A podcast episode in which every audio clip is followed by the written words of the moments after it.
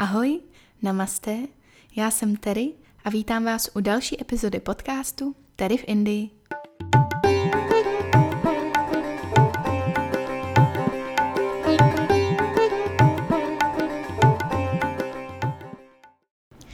Ahoj, vítám vás u nové epizody podcastu Tedy v Indii. No a dneska vám povím o pěti předsudcích o Indii. Spoustu lidí o Indii hodně slyší, ale nikdy neměli možnost ji opravdu poznat anebo zjistit, jak to vlastně je. No a věřte nebo ne, spousta lidí si stále myslí, že jediný, co Indové dělají, je, že cvičí jogu, jí pálivý jídla a uctívají krávy. Dneska se vrhnu na pět předsudků, s kterými jsem se setkala, ať už od lidí, kteří plánovali do Indie jet, nebo i od lidí, kteří byli úplně šokovaní tím, když jsem jim vyprávěla, že v Indii už skoro dva roky žiju. No tak jdeme na to.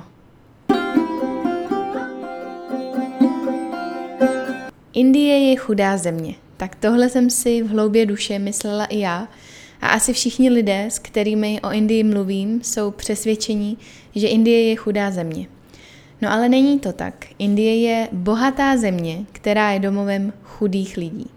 Indie je jednou ze zemí s nejrychleji rostoucí ekonomikou na světě a v roce 2020 se umístila na pátém místě na seznamu zemí eh, a jejich celkového bohatství. Asi si říkáte, proč je tedy Indie domovem tolika chudých lidí? No tak tím hlavním problémem je nerovnost. Oxfam, což je uh, charitativní organizace, která pomáhá na celém světě, tyhle čísla uh, porovnal a právě vydal zprávu o tom, že je to právě 10% Indů, kteří drží 77% celkového bohatství Indie, zatímco 67 milionů Indů tvoří tu nejchudší část populace. Taky uvedli, že by trvalo 941 let, aby si Ind s minimálním mzdou na indickém venkově vydělal právě to, co si vydělá pracovník na vysoké pozici třeba v oděvnictví za rok. A i když indická vláda pozbírá od těchto bohatých lidí spoustu peněz na daních, tak se to investuje spíš do privátního zdravotnictví, a to právě znamená, že dobrá zdravotní péče v Indii je luxus, který si mohou dovolit právě jenom ti, co si za ní dokáží zaplatit. Eh, ono je fajn, že Indie je lékařskou špičkou, kam z celého světa pro tuhle luxusní lékařskou péči lidi cestují, ale doplácí na to právě ti lidé eh, z těch nejchudších eh, států Indie, kde je například i velmi vysoká kojenecká umrtnost, Dobrým příkladem téhle nerovnosti je třeba i obchodní kapitál Indie, což je Mumbai, která je sídlem některých z těch nejbohatších lidí v Indii. V Mumbai se ale taky nachází třetí největší slam na světě a je velký 520 akrů, což je něco málo přes 2 km čtvereční, ale žije tam až 1 milion těch nejchudších Indů. Když jsme ale i u té chudoby, tak bych chtěla říct, že v Indii i ty nejchudší lidi jsou vlastně bohatí. A to tím, co mají uvnitř. Sama jsem se na vlastní kůži s těma chudejma lidma střetla a musím říct, eh, že jsou někdy mnohem spokojenější a velkorysejší než ti bohatší. Být hodný a velkorysý ale nikomu nezajistí tu lékařskou péči a nějakou normální dobrou úroveň života – a proto je právě nerovnost eh, hodně velkým problémem tady v Indii. Druhý předsudek je, že v Indii se mluví indicky. Tak na tohle jsou Indové trošku alergický. A není to tak. Indie má mnoho jazyků, ale indicky se tady opravdu nemluví. Zákony ani indická ústava eh, žádný národní jazyk neudávají ale tím základním úředním jazykem je hindiština a angličtina, která je teda vedlejší. Dokonce podle oxfordského slovníku je indická angličtina tou nejčistší formou angličtiny. A právě Indie je i zemí s nejvíce lidmi, kteří mluví anglicky. No ale to vás asi už ani nepřekvapilo. U hindištiny to ale nekončí. Indie rozeznává dalších 21 úředních jazyků a abych pár jmenovala, tak je to třeba druhý nejmluvenější jazyk. Bengálština, panžábština, tamilština, kterou se mluví ve státě Tamil Nadu, kde žijeme, nebo třeba Malayalam, Telugu a tak dále. Je to právě ale hindiština, kterou mluví nejvíce Indů a je taky oficiálním jazykem v devíti státech a třích teritoriích Indie.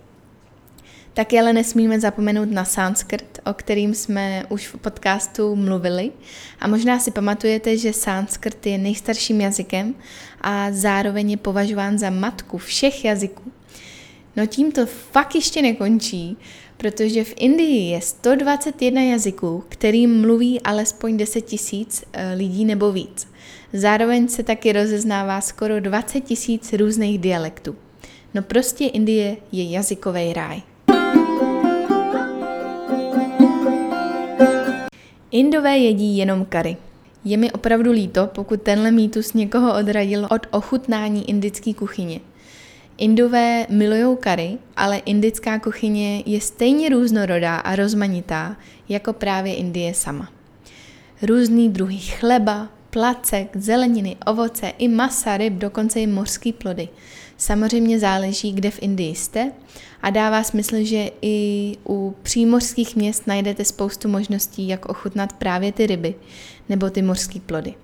Tenhle mýtus bych teda asi spojila i s tím, že ne všichni Indové jsou vegetariáni a i když právě Indie má nejvyšší počet vegetariánů na světě, tak věřte, že i těch masožravců je tu habaděj. Jednoho mám dokonce doma a i když doma maso nevaříme, tak vždycky, když můj manžel na Skypeu vidí moji mamku v kuchyni, tak se ptá, kdy už mu pošle ten guláš. No a když už mluvíme uh, o tom jídle, tak si taky spoustu lidí myslí, že indické jídlo je jenom pálivý. Vůbec se nedivím těm z vás, který si tohle o Indii myslí. Indie se totiž ráda pišní svýma pálivýma pokrmama z čili a jejich tolerance k pálivému jídlu je opravdu na jiném levelu než uh, u nás v Česku. Irinku dokonce rád přikusuje čili papričku k obědu a vždycky se mě ptá, jako jestli chci taky. A i když spolu žijeme už přes uh, rok a půl, tak uh, já si nikdy nedávám, i když pálivý jídlo mám ráda. Existuje ale spousty jídel, která jsou velmi jemná a krémová a i spoustu těch pálivých jídel se dá snadno uvařit i bez čili. Hodně se to mění i stát od státu, kde dominují jiný jídla. Třeba tady u nás v Tamil Nadu jsem si všimla, že mají většinu jídel opravdu jen lehce dochucený, možná až moc málo. A celkově ten jejich jídelníček se o dost liší od severu. A to nejenom v pálivosti, ale i v tom, co jedí k obědu, k večeři, nebo kolik používají tuku a oleje při vaření. Třeba tady eh, v Tamil Nadu jedí hodně moc rejže, jedí i placky čapáty, ale když to přirovnáme k tomu severu, tak uh, třeba v Dili tam opravdu je uh, normálka, že v každý večeři máte čapáty. Tady ne, tady jedí prostě hrozně moc rýže, dosu, idly uh, a tak dále. Mně osobně teda pálivý jídla nevadí, ale mám svůj limit. Moje chuťové buňky se hodně životu tady teda přizpůsobily, to musím říct. A teď si i s chutí dám i pálivý jídla, který jsem na začátku třeba vůbec nemohla pozřít. No a naopak, když uvaříme nějaké jídlo, kde hlavní koření je jen sůl a pepř, když vaříme eh, třeba i něco českého, tak mi to přijde hrozně obyčejný a jako by tam něco chybělo. Takže je to zajímavý sledovat, jak se ty chutě vlastně mění. Další domněnkou je, že v Indii je pořád jenom vedro. Tuhle domněnku jsem vám teda možná do podvědomí dostala i já, z toho, jak věčně vyprávím, jaký je u nás včenej vedro a jak moc mi chybí naše česká zima.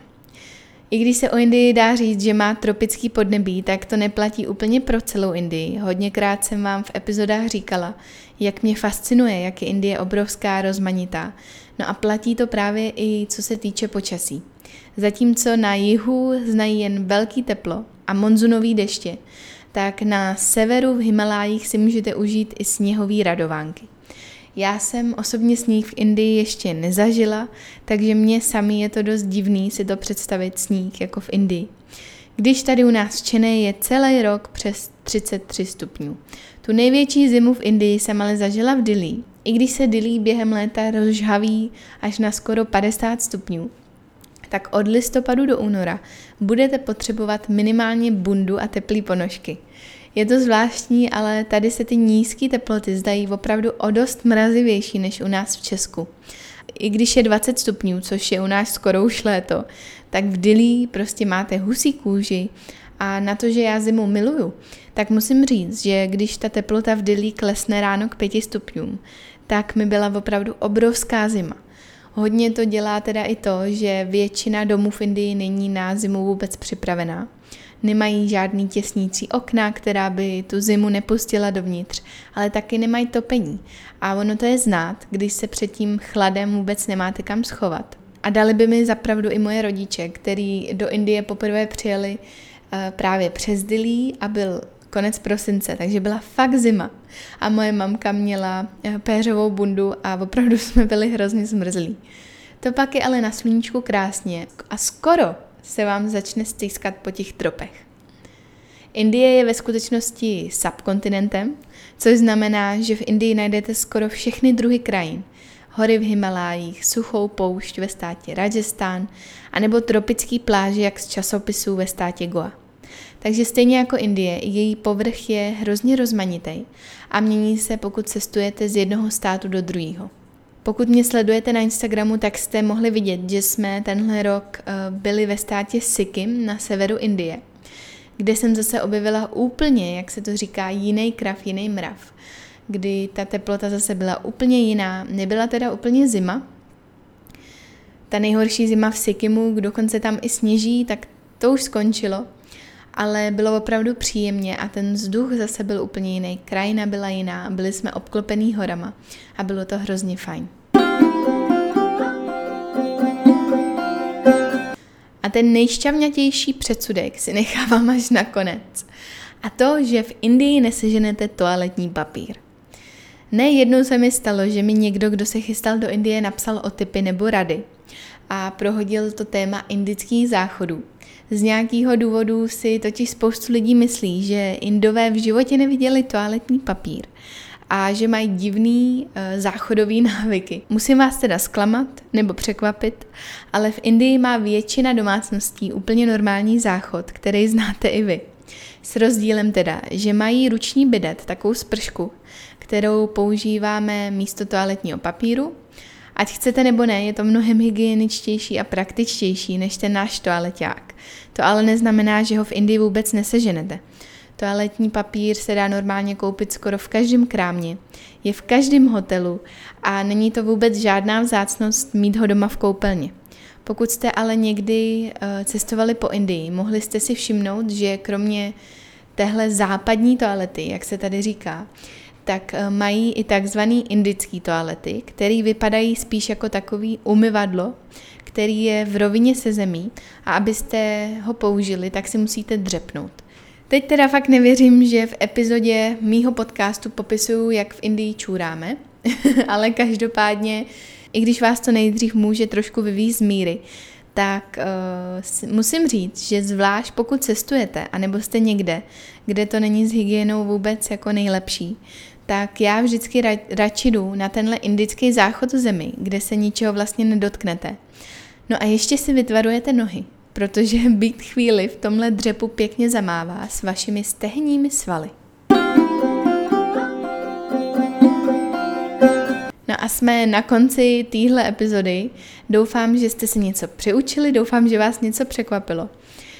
Těch předsudků je opravdu hrozná spousta a řekla jsem si, že eh, takhle to rozdělím na pět a pět, takže se určitě v budoucnu můžete těšit na epizodu 2 o předsudku o předsudcích o Indii a dejte mi vědět, jestli vás tohle bavilo, jestli vás to vůbec zajímá.